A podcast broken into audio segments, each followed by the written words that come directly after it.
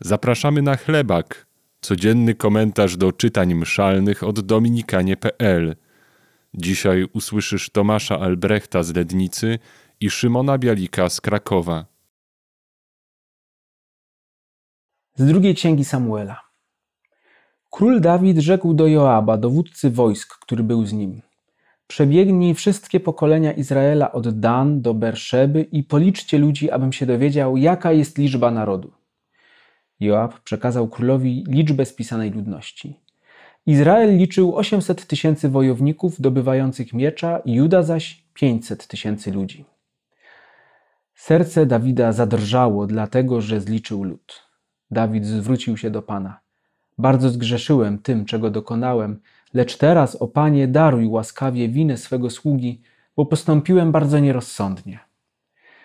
Gdy Dawid wstał na zajutrz rano, słowo pańskie następującej treści zostało skierowane do proroka Gada, widzącego Dawidowego.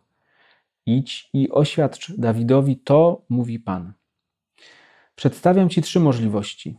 Wybierz sobie jedną z nich, a ja ci to uczynię. Gad udał się do Dawida i przekazał mu następujące oświadczenie. Czy chcesz, by w tej ziemi nastało siedem lat głodu, czy wolisz przez trzy miesiące uciekać przed wrogiem, który cię będzie ścigał, czy też przyjść ma na twój kraj zaraza trwająca trzy dni?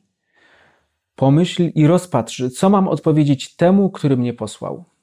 Dawid odpowiedział Gadowi: Jestem w wielkiej rozterce. Wpadnijmy raczej w ręce Pana, bo wielkie jest Jego miłosierdzie, ale w ręce człowieka niech nie wpadnę. Zesłał więc Pan na Izraela zarazę od rana do ustalonego czasu. Umarło wtedy z narodu od Dan do Berszeby siedemdziesiąt tysięcy ludzi. Anioł wyciągnął już rękę nad Jerozolimą, by ją wyniszczyć.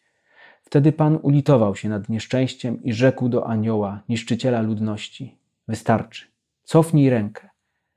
Anioł pański znajdował się obok klepiska Arauny Jebusyty. Dawid, widząc, że anioł zabija lud, wołał do Pana: To ja zgrzeszyłem, to ja zawiniłem, a te owce cóż uczyniły?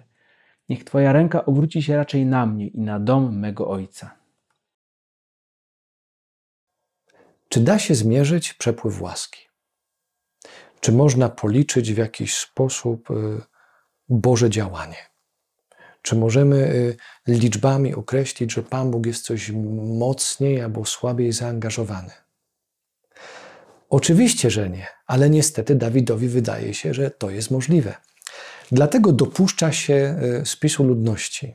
Słyszymy w pierwszym czytaniu, że Dawid zadrżał, dowiedziawszy się, że dysponuje niemalże pół milionem ludzi. Nieodwołalnie jest to związane z karą. Dawid doświadcza e, ciężkiej ręki Pana Boga wyciągniętej nad Izraelem. I może się wydawać, że fragment, e, który dzisiaj odczytujemy w liturgii słowa, właśnie tego dotyczy kara, kary. Ale jeżeli sięgniemy głębiej, to odkryjemy, że tak naprawdę ten fragment mówi o ufności. Bo zobaczcie, jeżeli pod tym kątem przeczytamy całą historię zbawienia, zawartą w Piśmie Świętym, to odkryjemy jedną fundamentalną prawdę, że bardzo często w planach Bożych Boża przychylność jest odwrotnie proporcjonalna do liczb. Tak samo jest w moim i Twoim życiu. W miejscach i przestrzeniach, gdzie nie dostrzegamy już żadnych szans. Pan Bóg dostrzega możliwości. Pozwólmy sobie na to samo.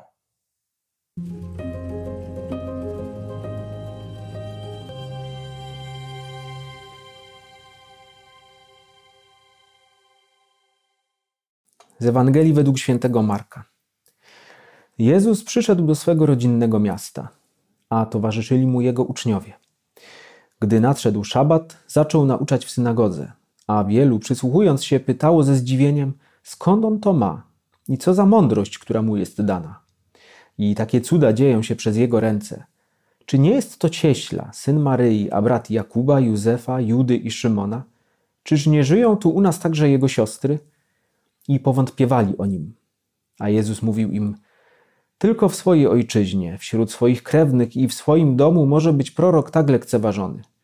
I nie mógł tam zdziałać żadnego cudu, jedynie na kilku chorych położył ręce i uzdrowił ich. Dziwił się też ich niedowiarstwu.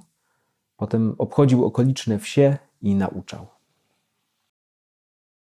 Dwie rzeczy bolą w tej Ewangelii. Pierwsza to niechętne, by nie powiedzieć pogardliwe spojrzenie bliskich na, na kogoś, kto nie spełnia ich oczekiwań. Powątpiewanie w to, że ten ktoś może dokonać rzeczy wielkich, rzeczy bożych.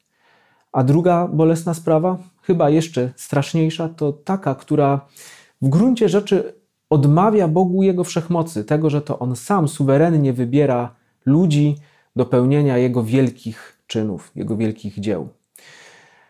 I skoro w to nie wierzymy, to tym trudniej uwierzyć nam w ogóle w cuda, jakie, jakie mogą się wydarzyć. I tym bardziej tych cudów nie będzie. Ale to, co mówi nam dzisiaj to dzisiejsze słowo, to jednak jest dobra, a nie zła nowina. Gdzie więc szukać tej dobrej nowiny? Chyba w tym, że Jezus przecież nie oburza się na swoją rodzinę i nie odcina się od niej. I szerzej patrząc, nie oburza się też na nas, bo przecież to nie tylko Jego najbliżsi nie przyjęli Go, ale nie przyjął Go Jego naród i szerzej patrząc, my wszyscy, my ludzie, nie przyjęliśmy Syna, który wcielił się, przyjął naszą ludzką naturę, by, by nas zbawić. A mimo to On nas nie porzuca. Mimo to On wciąż do nas przychodzi i mimo to wciąż obchodzi nasze wioski i miasta po cichu i wciąż chce sprawiać cuda w naszym życiu.